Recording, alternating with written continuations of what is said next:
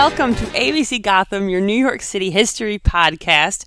I am your host, Kathleen. Hi, and this is Kate. Thank you for listening to ABC Gotham, New York's amateur history podcast in alphabetical order. And Mm-hmm. today, Kathleen, what is our episode? We are all the way up to letter T. You all have been very patient about waiting for this very important topic. Today, we are going to tell you everything you wanted to know about Tammany Hall, but were afraid to ask. And possibly a few things you really just didn't want to know. Mm-hmm. Mm-hmm. But it's okay because there's no more Tammany Hall anymore. There isn't. Uh, thank you for being so patient on this one. We took a bit of a hiatus over the break due to illness and, of course, the holidays. Mhm. But now we're back and we're gonna definitely plow through the rest of all the letters and then get a reboot. Mhm. And we hope you've enjoyed the alphabet so far. Mm-hmm. Mm-hmm. Now Tammany is a topic that we have hinted about and danced around and mentioned uh, in so many other episodes, and it's so so huge and so fundamental to New York City history. And it comes up a lot. Time, it really does. It's in at least at least a quarter of our episodes. I think it comes up, and uh, it's super important to know. It's very important for any scholar, amateur or otherwise, of New York City history. So today is the day that you're going to hear all about it. Now, Tammany is freaking old. How old is Tammany, Kate? Well, it actually starts in Philadelphia in seven, around 1772. Uh, It starts as either a lot of things, either the Society of Tammany Hall, the Sons of St. Tammany, Col- the Columbian Order. I think there's a mm-hmm. couple more that I'm just forgetting right now. But it really doesn't come to New York and get founded until 1786, and then it gets incorporated in 1789 as the Tammany Society. 1789. So that was a long time ago. And for those of you interested in world history, that was around the time of the French Revolution. And those of you interested in, uh, hmm, academic history, that was the year of the founding of Georgetown University, 1789. So this was initially supposed to be a club for pure Americans, and in true pure American form, they adopted a lot of names, words, and I guess quasi practices of Native Americans. Right. I'm not too sure. They they start to call the buildings that they operate out of wigwams, right, Kathleen? Wigwams. Yeah. And I don't really think when if you go on our Facebook page and if you're actually on our website on Podbean, you'll see kind of this gilded hall that they operated out of. I don't think Mm-hmm. I've ever seen a picture of a wigwam that looked like that. yeah. But we're just gonna go with it. That's that's just what they called it. The the name itself theoretically comes from Tamanend, a Native American leader of Lenape Indians, which is in the a New York State area Indian tribe at the time. And of course, ugh, you're not going to hear this again through the show because I hate the word, but the leaders in Tammany were called the Grand Sachem. Sachem? Sachem? S. A C H E M. I think we're going to probably stick with calling them bosses, which, Or especially leaders, when it yeah. becomes, or leaders, um, especially when we get to Tweed, everyone's favorite. Uh, Mm-hmm. We probably just call him Boss Tweed because Tweed, right? this this terminology kind of fades after a while. I'm sure within the society they still use this term, but I don't know if I can get through this podcast saying, calling, you know, using this these Sachem, that Sachem. yeah, so and I'm not entirely sure how to pronounce it, so And it just feels a little racist to me. So I'm, It- I'm happy to Yes, uh, and- let and that if you- word die right now. yeah. And if you've listened to our podcast, then you do know that we've covered the Lenape a bit. Um, I actually think maybe they deserve possibly their own podcast. Possibly. Uh, they, I think, I think it would be good. You know, we, we talked about them a bit in the oyster episode and a few others, so I think we could definitely broaden our knowledge. That doesn't even sound good. Just get rid of that. In a sense, it's the least we can do for this tribe. Exactly, exactly. And there's always, we should know more about the real beginnings of settlement in this area. Exactly, exactly. But that is not what we are talking about today. We are talking about the real Tammany beginnings Hall. of Tammany Hall. And initially it was just this club for pure Americans, But by 1798, they were becoming political, politicized, and this started with Aaron Burr, who his his he was considered this. This is what it's called. He was a high-ranking Democrat hyphen Republican. Huh? That was the political party he was was in at the time. Democrat hyphen Republican. He was a Democrat hyphen Republican. Maybe it was before the term like independent, so Exactly. So you had your Democrat Republicans like Aaron Burr, and the other political party was Alexander Hamilton's Federalists. Uh, Alexander Hamilton had Society of the Cincinnati, and Aaron Burr was like, here's how I will have a society that I will develop into a political machine. So, yeah, just as just a spoiler, guys. Those two are not friends. no, yeah, in case you couldn't tell, these two major leaders of the two major political parties at the uh, at the early 1800s, yeah, not buddies. It it Really? doesn't it doesn't end well. It does not end well. These these are not two guys who can just leave it at the office. But more about that later. Um, Aaron Burr used Tammany for the election of 1800, and he was elected vice president. This, of course, is back when vice president was elected separately than the president. There wasn't a ticket to vote for. Without Tammany, historians believe that John Adams might have won this, been elected vice president, and and won that reelection. So right off the bat, Tammany was kicking ass and taking names. They they bumped Burr into the vice presidency, which is rather impressive. Um, and then it was shortly after this, is two years later, 1802, Tammany Hall started a feud with DeWitt Clinton. DeWitt Clinton is kind of huge. Maybe even deserving of his own episode. He's huge in New York City history, huge in New York State history, and uh, and pretty significant in uh, national history as well. DeWitt Clinton accused Aaron Burr of being a traitor to the Democrat Democratic Republican Party, and now The Tammany is hating on DeWitt Clinton because he dissed their boy Burr. Uh oh. Mm-hmm. It's not going to end well, I'm telling you. No, it will not end well. Um, 1803, Clinton becomes mayor of the city, and now as mayor, Clinton's not an idiot. So he enforces this whole system of graft and spoils, and he's appointing family and friends all over the the, gov- the, the city government. As you do. Just what, what Tammany aspires to be, if you think about it that way. Yeah, because you know, if you look at this, like the very early beginning, the beginnings of Tammany, Mm. it's all Aaron Bar- Aaron Burr's fault. it's all Aaron Burr's fault. Yeah, he's the one that turns Tammany into this like political machine. Before they're Mm. just like, we're just gonna sit back here, us old white men, and Us pure Americans. discuss being pure Americans, and not Mm-hmm. really. Uh, who knows? They might have turned to politics, but I just kind of see them as like the Masons or something, or the Or I mean, even the Masons are pretty powerful, like a like a little proto Masons for, uh, you know. Yeah, yeah. It could have just been a little. It could have been a blip. It could have been a non-entity. But Aaron Burr turned it into a tank to Thank you, Aaron Burr. power. Yeah. Um. So after Tammany Hall realizes they they have a big problem with DeWitt Clinton, they don't have anything close to the influence that DeWitt Clinton has. Um, that's you know a problem for Tammany. Uh, here, the big surprise ending that you were all waiting for in a somewhat unrelated situation. Burr's support among New York City residents fades after he shoots and kills Alexander Hamilton in a duel. oh man, you I know, but Tammany doesn't leave him.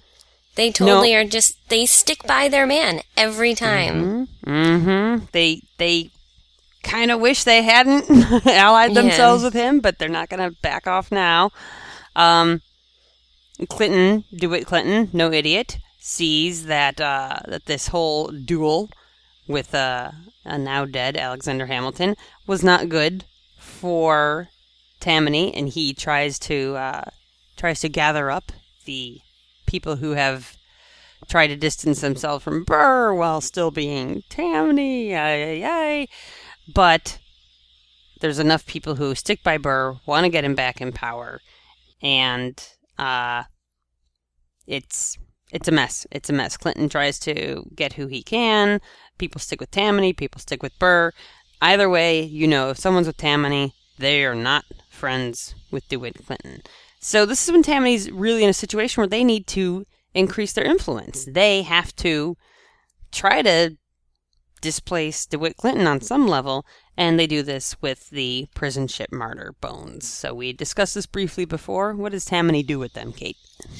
Uh, well, this is their, hey, we're very patriotic and you should really mm-hmm. like us. They mm-hmm. take all the bones, 11,500 prisoners' bones, mm-hmm. and they are actually the ones that build the special crypt in 1808 to mm. inter the bones. So mm. this is another link back to a previous podcast. This podcast, if this is your first, it's really going to be a lot of links to other at other episodes that we've done. So you can always go back and get, or if you've listened to them, go, listen to this podcast, you can go back and refresh your memory. But yeah, they are the ones that build the crypt. I think it takes about a thousand dollars, Mm-hmm. and they're the ones that pony up.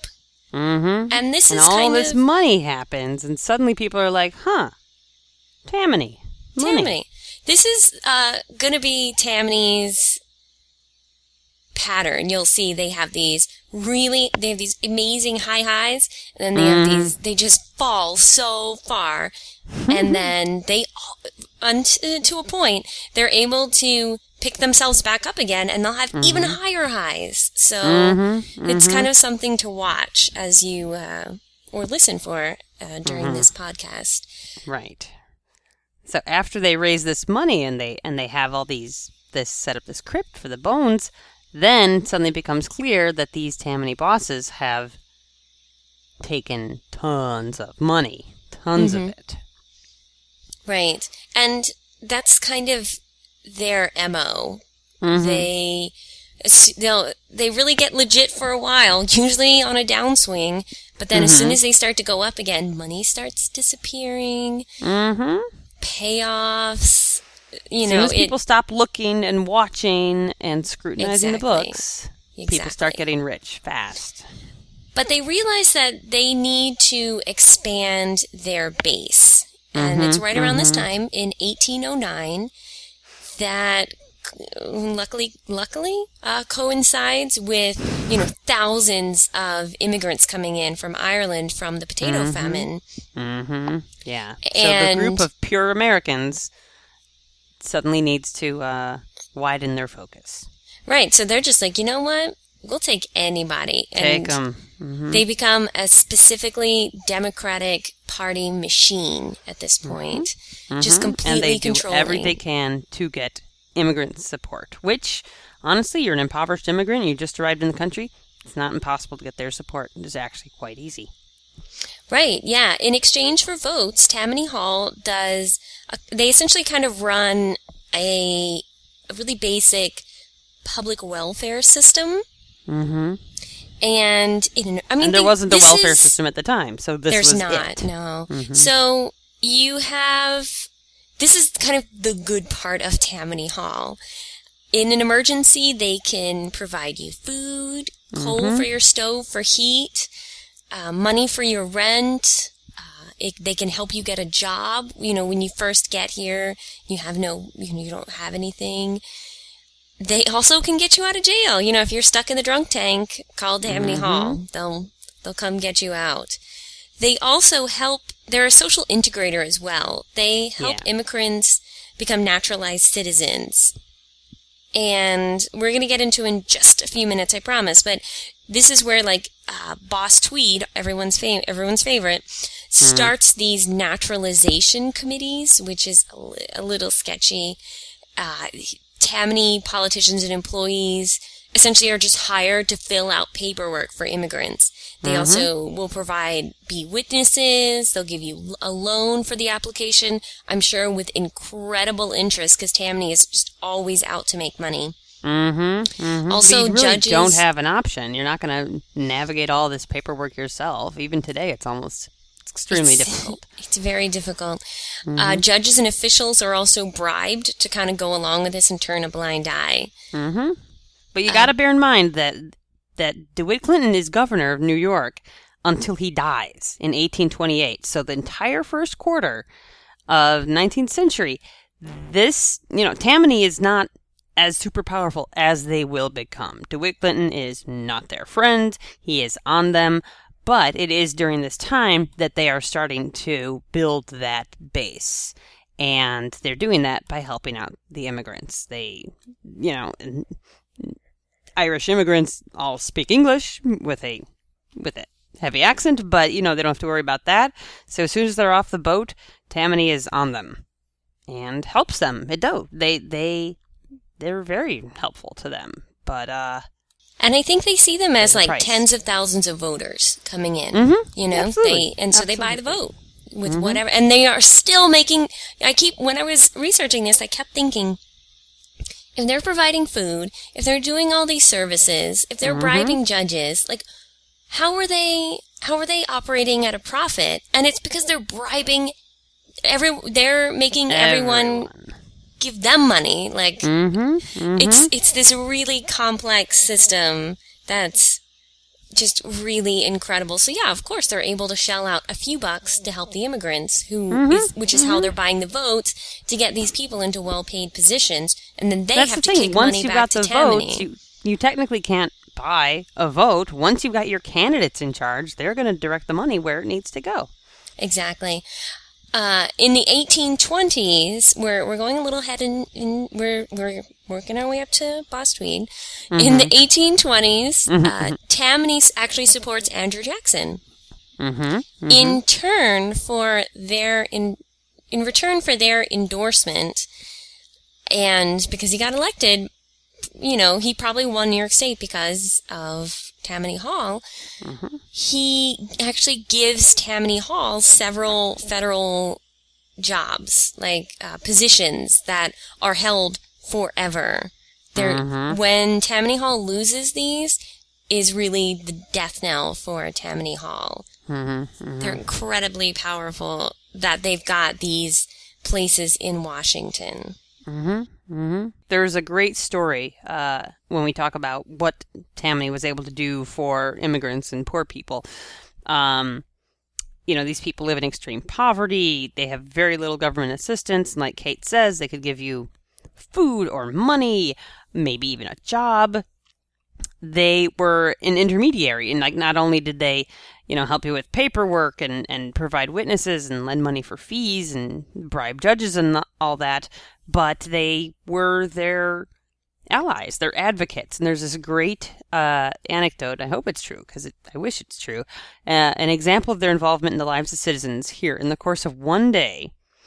Tammany figure George Washington Plunkitt, that's the guy's name, George Washington Plunkitt, assisted the victims of a house fire, secured the release of six drunks by speaking on their behalf to a judge, public drunkenness, I guess. Uh, he paid the rent of a poor family to prevent their eviction. He also gave them money for food.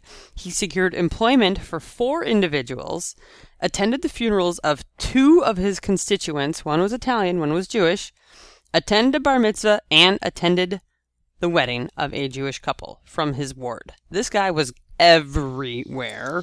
And that's the guy you're going to vote for, is the guy you see, the guy who helps you out. Mm-hmm. Mm-hmm. That's that's the guy you're gonna name your baby after, for God's sake. Yeah. They they know their people. They know what their people need and they know how to help their people. And you know, this guy helped a lot of people in one day. If that's a representative day, they certainly did a lot.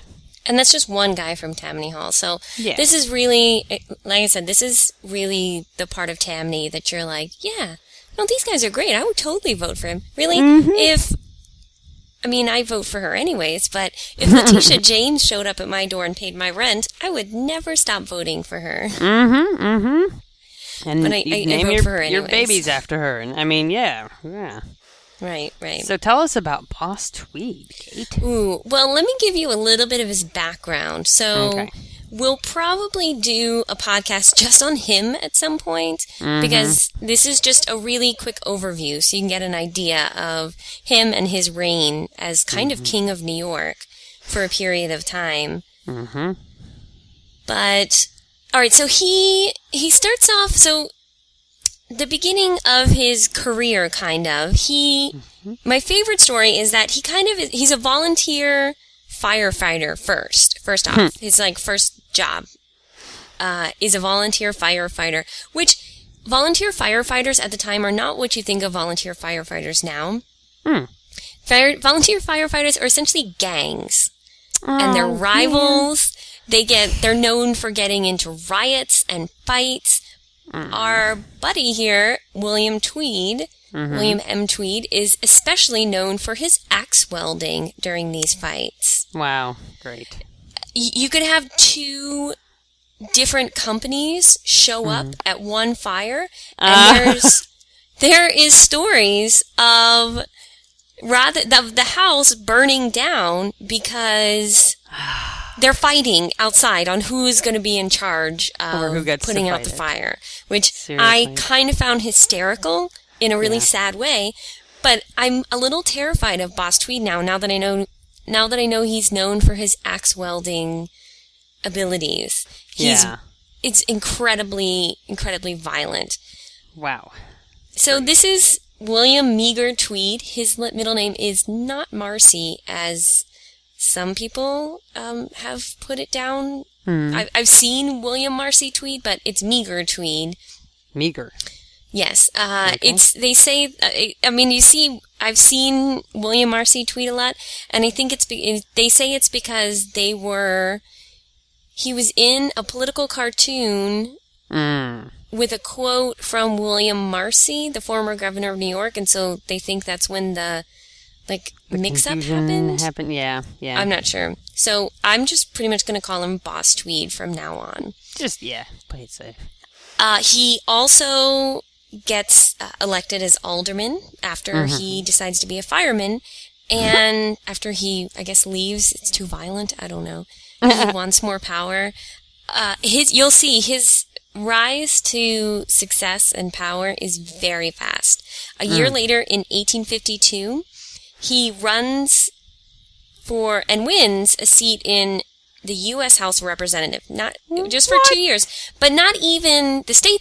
No, he goes for U.S. It's and he wins, and he does it because actually people had heard about. He starts off kind of as the alderman because Okay.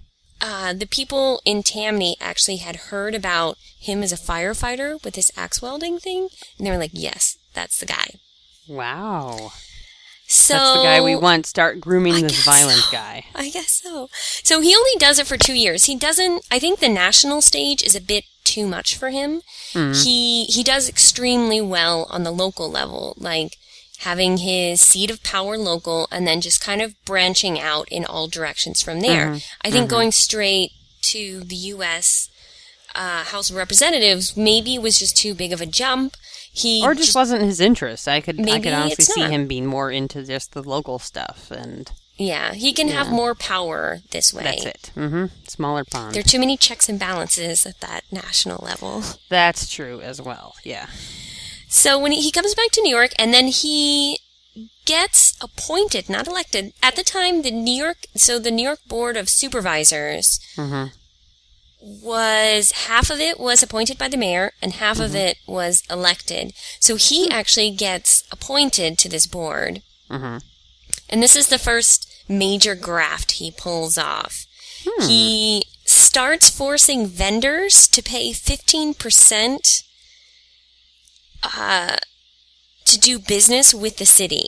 Like 15%, like a tax on, like this is how much it's going to cost, but This is the if you want to do business with us, you have to pay 15% of that to directly me. into his pocket. Ex- yes. And so the other corrupt members of the board, and he would split these fees. mm-hmm. Uh, and this is when, so he starts running the Seventh Ward for Tammany in 1853. Mm-hmm. And, and this is also a great thing about Mr. Tweed. He's not trained as a lawyer at all. Never went to law school, but he opens an office, a law office, and is certified by a friend who's a judge as a lawyer. Oh my god. And this is another way that money keeps roll starts rolling in. It's a way to uh, funnel the money. It's a way to clean the money. It just starts going through the law office. You know, he'll and you can file like, paperwork. Yeah, go ahead. Take it. You go right ahead. That's fine. Yeah, you can file paperwork at Boss Tweed's office, and it's going to cost you a lot, but it will get done. It'll get done fast. And somehow it's even cheaper than a, another lawyer's office. Isn't that hmm. interesting? We're going to Because the it's not really legal. so, in by 1863, he's actually already in charge of Tammany.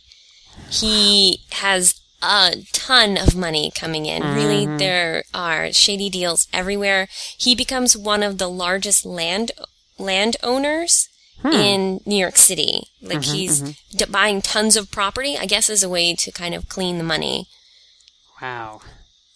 Wow. And uh, just a few short years later, so that's 1863. In 1869, he's running the city. And his buddy is the, is the mayor, and then he's got another. Oh, his sorry, he's got his. The mayor is part of Tammany. The mayor is his friend. Mm-hmm. The governor is a former mayor, so he's really got influences everywhere oh my god. essentially it reminded this is what I was saying about Robert Moses. It reminded him me is he's he's not the one in charge. He's not the mayor or the governor, mm-hmm. but he's all but that. He's running everything from the sideline. Everybody does what Boss Tweed says. Yeah, and just like Moses, Tweed had a bunch of different positions, and these were all appointed. He, none of this is elected. No one's voting for Tweed. Of course not. He's there, and in these positions, yes, just like you said, he has access to the funds, to the contractors. He's in charge of the public works programs, and uh, he and his friends got very rich off of this. Right. He actually appoints himself deputy street commissioner, which gives him access to the city contractors' money. Uh, So it's another like, oh well, I'll make sure you get this job if you give me a certain amount of money. Mm-hmm. Mm-hmm. Uh, my as a letterpress printer, uh, I loved that he bought the New York Printing Company, which is the city's official printer at the time. Manufacturing Stationers Company as well, which is the city's stationery supplier, and then he starts way overcharging the city on everything it has printed. Because what are they gonna do? Because what are they going to do? Find somebody else? No. What are you going to go mm-hmm. to Boss Tweed and say, we're not using your company? Yeah, we found a better deal. No, not Right, because the people who sign off on these bloated prices are people who are getting kickbacks anyway. So they're making money on the fact that the city is paying too much for these services. Mm-hmm. Mm-hmm.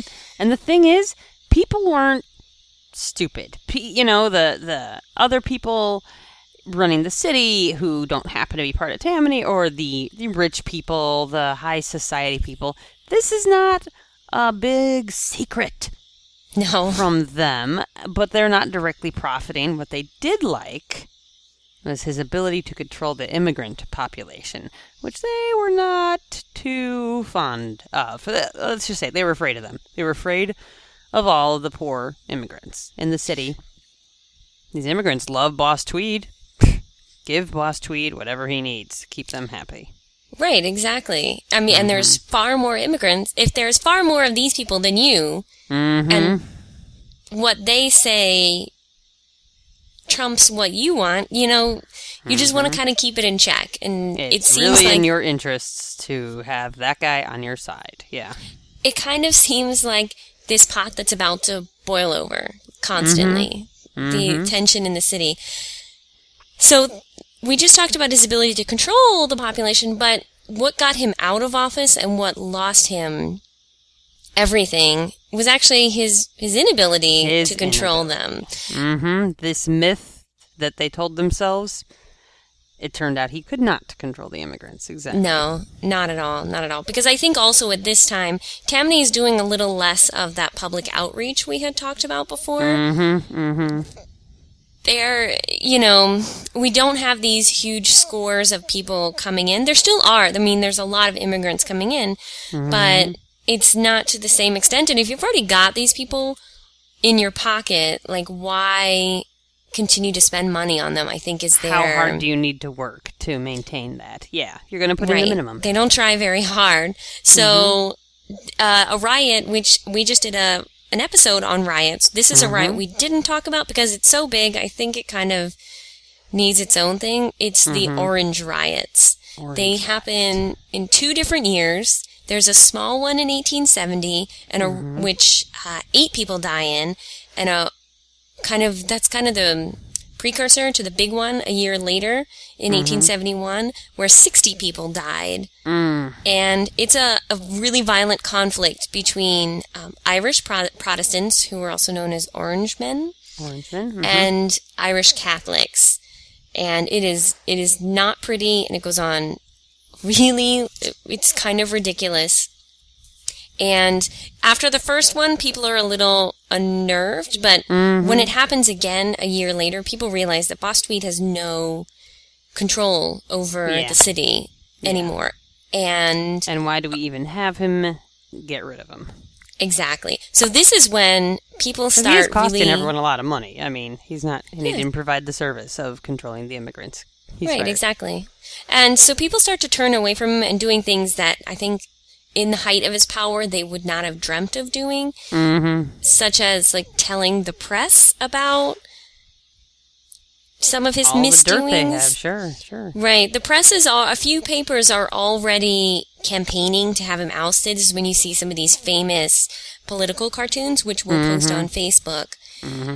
They, they're really working hard, but then people start coming to them and saying, oh, well, I know about this and I know about this. He's actually arrested and tried 1872 and convicted Unbelievable. and he actually died in prison at the Died in Ludlow. Street Jail. Mm-hmm. Mm-hmm. Um, that's kind of the end of Tweed. But one fun note that I will say about Tweed is that he had a, almost a 10 carat diamond like tie pin. Like, well, not really. I mean, he wore, it wasn't like a tie like you think of how men wear ties now, but just as, almost just like a brooch that he would like tack on the front of his shirt. Wow. And I found that to be the most opulent. Like, Really? You're supposed to be helping these, you know, largely impoverished masses and you're walking around with a 10 carat diamond, like, 10 pinned to you? Wow. You gotta love a man who can rock a diamond that big. Wow. And why not, honestly? Because what are they going to do? Yeah, I, I he's he seems like a very scary man. We'll mm-hmm. we'll post some pictures. I actually really hunted for a picture of him with this large diamond, but I only found caricatures of it. Sure. But I I mean, there are lots of reports. I actually read old New York Times articles that talked about him wearing this That's so funny. crazy, crazy diamond. Oh my god. So, Kathleen, we are now post Tweed. Nah, post tweed. You know, and in one part you might think, well, that's it for Tammany. Nah, really. No, that's Uh, the the thing I talked about before, where they go really high in Mm-hmm. terms of the scope of their power. And I mean, I just bro- really lightly went over Tweed, but really he controlled everything. Tammany had their fingers in every pie. They ran every office. Mm-hmm. That was kind of this was you know the height of their power, and now they're falling again, which But- they will pick themselves back part up of again. the reason, yeah, part of the reason that he was able to do what he did for so long is he was not the only one getting rich. He was not a Of dictator. not. So even after he's gone and everyone talks about corruption and people clutch their pearls and they've got a scapegoat now and someone to blame and reforms all over the place. Yeah, sure. Fix this horrible, horrible mess and nothing much is going to change because too many people are getting rich. Too many people are perfectly happy the way it is. So, what they've done, it, what they'll do then is put uh, someone else in charge. This is former county sheriff, Honest John Kelly. It's, his name's Yeah. actually Honest John. So, you know that's a guy you can totally trust. Like Honest John, the used car salesman. And Honest John, the cult leader. Hey, relax. Drink the Trust. Kool Aid. So Honest John is selected as the new leader, and he clears the ta- clears Tammany of Tweed's people. He tightens up the the main boss's control over the hierarchy, and he does revitalize things. He changes things. He doesn't change everything. He doesn't fix everything. There's still bribery and graft and kickbacks, but he makes It's kind of swept under the rug for a while, though. Exactly, exactly. And then they were able to get some of their candidates in. They even um, you know, unseated existing incumbent uh, candidates, and Democrats generally win their races in the elections in 1874 and deliver control of the city right back to Tammany Hall. So, then Tammany undergoes a couple of changes. Tammany does a lot of their recruiting and a lot of their work in the saloons, through the saloons. A lot of the higher ups in Tammany are also saloon leaders. There's that anecdote that if you want to clear out the Tammany Executive Committee meeting, all you have to do is open the door and yell, Your saloon's on fire! And everyone runs out, too. Nice, nice. To save their saloon.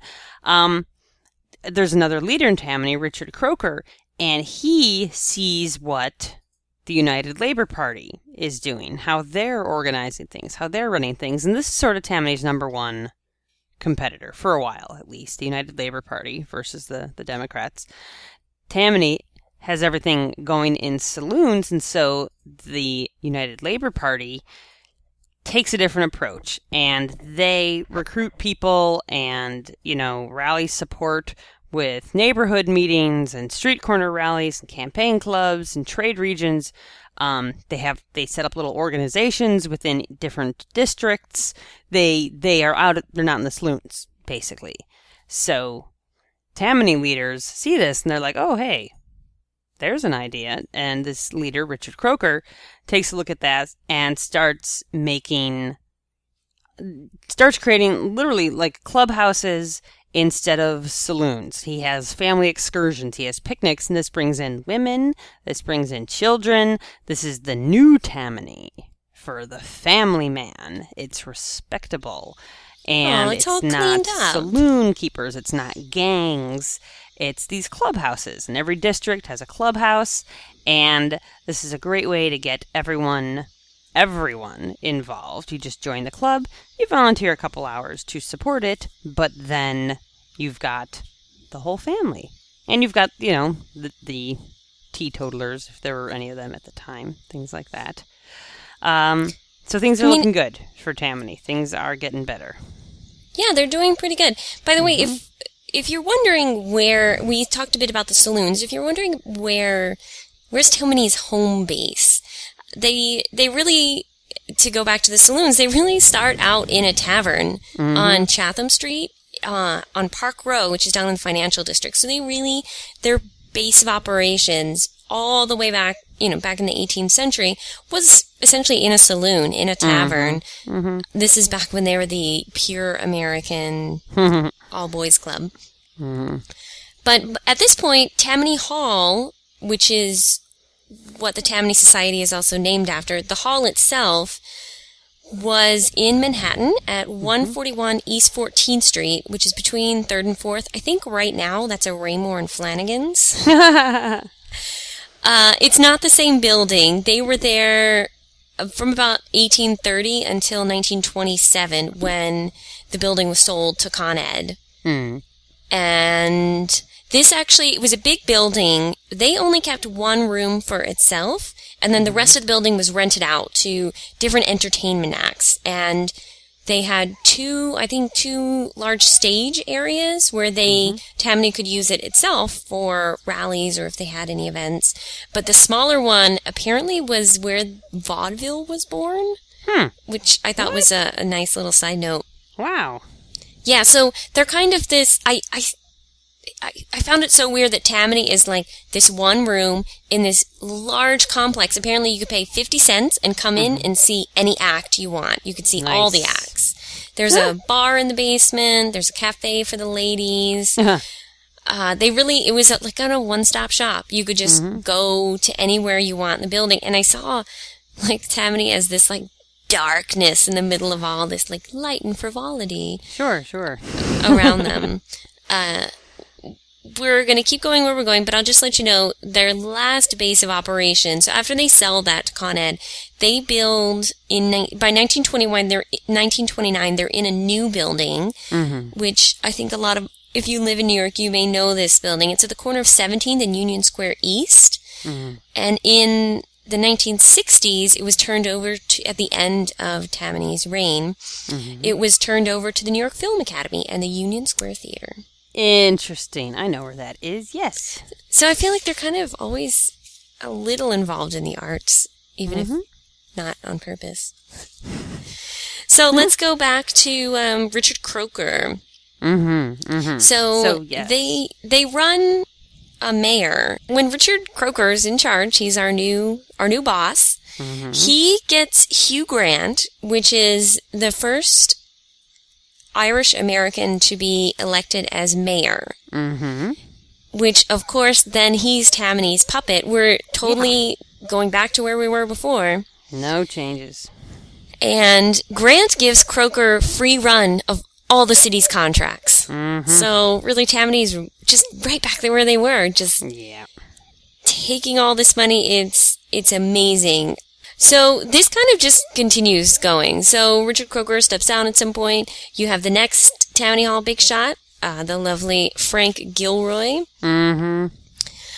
who essentially, because of these contracts that Tammany Hall has, Mm-hmm. They have 1,200 city workers available to them whenever they need it. Whatever thing they need, the city, you know, they've got all these workers that they don't pay for because the city pays for it, Mm-hmm. doing at their every beck and call. Sounds just like Robert Moses. Yep. Right. So, this is my favorite graft probably of all time, if you can have a favorite graft. Yeah. Uh, Gilroy starts a one-stop shop. Instead of, so businesses and utilities used to bribe individual offices, Sure. and instead of having to, you know, Kathleen, it's such a hassle to have to go to all the places that you oh, bribe. It really is. It's so hard. Instead of that, why don't you just go to Tammany, give mm-hmm. them your money, and they'll make mm-hmm. sure the money goes where it needs to go. Yeah. Wow. So that's what happens. Thanks, Tammany- Tammany. Tammany passes out your bribes, and I'm sure they take like a cut for doing it. Of course. I that was my I just I couldn't I couldn't put my head around it. It's impressive. You know, it's it's people It's impressive with because- their business mind. It's impressive that somebody's like, "Hey, what if we did this? Do you think anybody would notice? Do you think anybody would care?" And they're like, I just imagine them in a bar being like, "Okay, okay, guys, I've got an idea.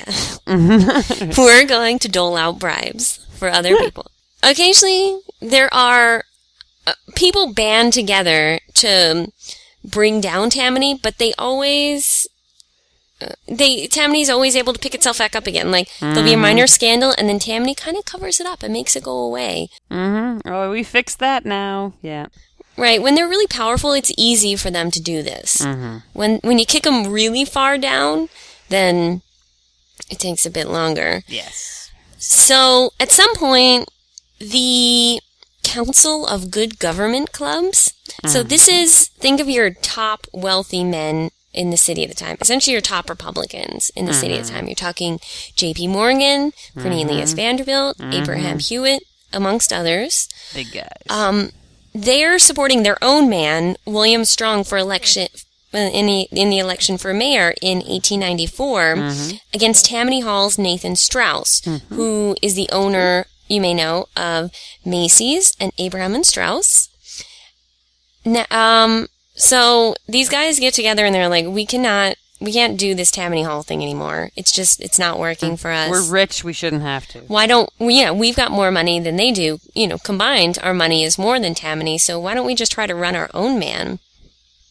So they go to Nathan Straus and they're like, look, you're going to be ostracized if you run for mayor against our man. If you, In society. in society, if you run Your against, your wife won't get invited to the parties. right, if your children won't go to our schools, you know, it, mm. y- you will have, you'll, yeah, sure, you'll have Tammany, but you will just be, you'll be out. You'll be out.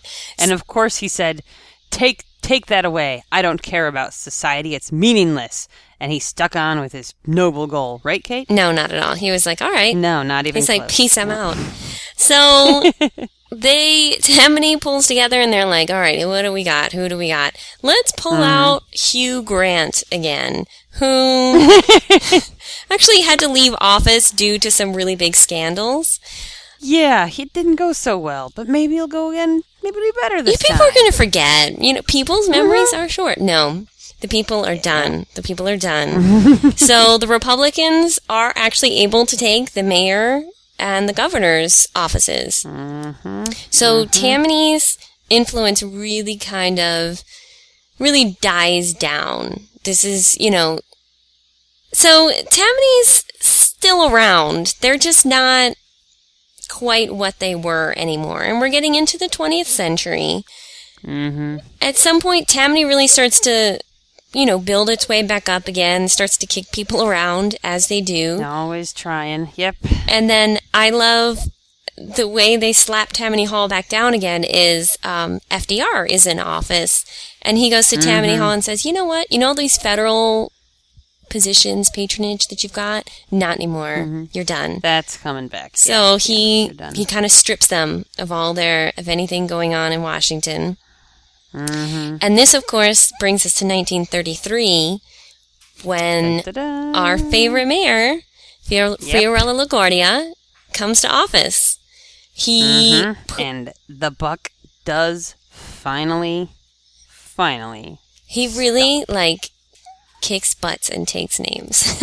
Mm-hmm. he essentially he so the city council which until now this was what i talked about before where there's 12 members six are appointed by the mayor and six are mm-hmm. elected. Now if your mayor is run by you if you put the mayor in office the mayor's going to put who you want in there. And then mm-hmm. if you essentially run, own the elects the elections in the city you, you own the city council and therefore you can do anything you want in the city. So it's easy for it to be very corrupt. So once LaGuardia gets in office he has something passed that says city council it's now it's all elected it's all the people the mayor has nothing to do with this so it's Problem solved. problem solved. So even LaGuardia is even like, you know, even if I'm not here, Mm-hmm. this this mm-hmm. is done. This is done. Mm-hmm. And of course, because LaGuardia is in office, he actually gets his own people into long-term positions. He kicks out Tammany, puts his own mm-hmm. people in, and so Tammany really, they don't. They're kind of like, oh, what do we have? What do we do now? You know, Mm-hmm. they they've lost all their positions. Um, you've also got our buddy Robert Moses, which I recommend going back to our two part on Robert Moses. He starts taking, as a one man, starts taking up all these positions that, and creating whole new ones that Tammany once held. So the power that Tammany had is spread out all over the place and kind of given to Robert Moses at the same time. Yeah, yeah. Which is a whole nother separate problem. But right now, we're just going to talk about Tammany and getting that out of the way. Right. So Tammany is entirely dependent on government contracts, jobs, patronage, the corruption, plus the ability of its leaders to swing the mm-hmm. popular vote for its power. And it just mm-hmm. it has none of those anymore. It's lost one by one. That, that's all been taken away. Yep. Right, it's lost the you know, the people, the people don't trust them anymore considering mm-hmm. how many times has Tammany Hall been shown for its Messed it corruption. Mm-hmm, you know, it's mm-hmm. lost all of its contracts, it's lost all of its jobs. The last element is they don't even, you know, once the WPA and the CCC stop, those jobs stop, which Tammany did have quite a few. Once those, and mm. they, that, they use that for power because they would give these jobs to people Influential people. once once that's gone, you know, Tammany's kind of kind of left with nothing. mm-hmm mm-hmm I mean, imagine if they tried to run a candidate today, that no candidate would come close. No candidate would even touch that. They'd be like, You're Tammany. Yeah, No. Don't endorse me for the love of God. no, no. They're they're thankfully they're gone. Um, they're they're just corrupt all the way through. One of the last bosses, uh, in 1939, mm, last bosses. I'm considering the last maybe. Five or six. Um, Jimmy Hines was actually convicted convicted of bribery in 1939. He served eight years. Wow. Tammany hangs on for Bribery. a little bit through the 1950s, and I think the only reason they're able to is that they have close, close ties to the mafia and the Luciano crime family, Yep. Yep. which I think Lucy, Lucy, Lucky, sorry, Lucky Luciano. Maybe we need to delve into him a bit because we mentioned him a couple times. Mm-hmm. Mm-hmm. Came up with LaGuardia, and, and here he is again. Yeah. Yeah. Um, Major figure. So one of these, last bosses um, was Carmine DeSapios. And his right man man, of course, is um, Frank Costello, who was handpicked by Lucky Luciano to run the Luciano crime family after he was gone. Uh huh. So this guy who's the head of a very powerful mafia family is essentially running Tammany Hall. and kind of once this all comes out, the people are, are really done. The people are Mm-hmm. are just Sick of this. they're they're like we're we're sick of this. Uh, the people turn against him. The committee for Democratic voters oust him. Actually, Oh so there's no head. They're sick of playing dumb. They can't. They can't No. anymore. yeah, this is the de- this the problem is this is the Democratic Party in New York City at the time. So if you want to vote Democrat, you vote Tammany. But when this committee kicks him out as head of Tammany, there's no leader anymore of mm-hmm. of Tammany, and then they just really they kind of just fade away, and that's that's that's kind of the end of Tammany Hall. Yeah, yeah. You get enough people convicted, it just breaks the spine. Yeah. Well, thank you for tuning in to our uh, history of Tammany Hall. We hope you've learned a little bit about corruption in New York. Obviously, this is we can't end here, but well, we can't end. Isn't it great to live in a city that is totally free of corruption now? Totally, completely. It's so nice. There's no graft. None. To have complete and utter faith in your leaders. Oh, there's nothing like it. See, that's the sweet smell of freedom. Well, yes, we hope you did learn something you didn't know before. We hope we, we were a little bit enlightening into that nightmarish mess that is Tammany Hall. Right, there's a lot more to go into, so hopefully when we cover Boss Tweed, we'll go into a little more of the inner workings of when he was in power. He mm-hmm. really it's it's just really amazing the scope of what he was able to get away with. But we hope you, we gave you a little hint of kind of how New York ran through, at least its Democratic Party ran through the years and go back and re-listen to some of the podcasts where we, you can kind of piece together this great puzzle when you, I think when you listen to some of the back, um, episodes that we mentioned, uh, Tammany Holland, we didn't want comes up, it's going to tie it in. Yeah. right, we didn't want to have to repeat a lot of that stuff, so hmm definitely, I guess, catch up on your history, and we'll see you next time. Be sure to check out Facebook for additional images of Tammany Hall and the spectacular personalities that were associated with it. Yeah, I'm gonna keep looking for that 10 carat picture of, 10 carat diamond of Boss yeah, Tweeds. I want to see that. That should be in the museum of the city of New York. I don't know. I'm gonna find out what right? happened to it. I'm gonna find out. Yeah, we'll do some investigating. We'll find out for you, our loyal listeners. Yes. Well, thanks for listening. Yeah, tune in next time for letter U. Letter U. We'll talk to you next time, folks. Bye. Bye. For more ABC Gotham, go to our website, abcgotham.podbean.com. Special thanks to Podcasting's Brock.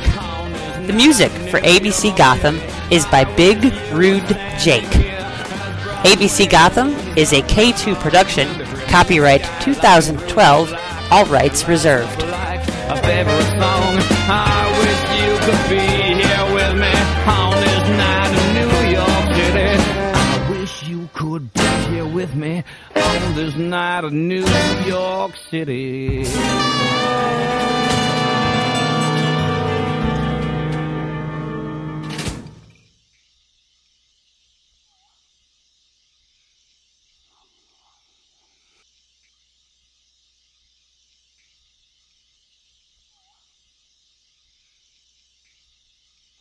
So I think it was uh, Democrat Republicans versus Federalists was the were the two major parties, Right? Wigs? and or Whigs. Um, yeah, one or the other.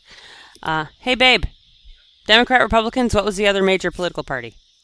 The Whigs. Kate nailed it. Well, which is it, the Federalists or the Whigs? Uh, 1798. Federalists, anti-Federalists. Right, the, but okay, Federalists. Anyway. Whigs to come along later. Kate, you were half right. Good to know. Wigs are coming along later. I'll cut that out. Don't worry. All right.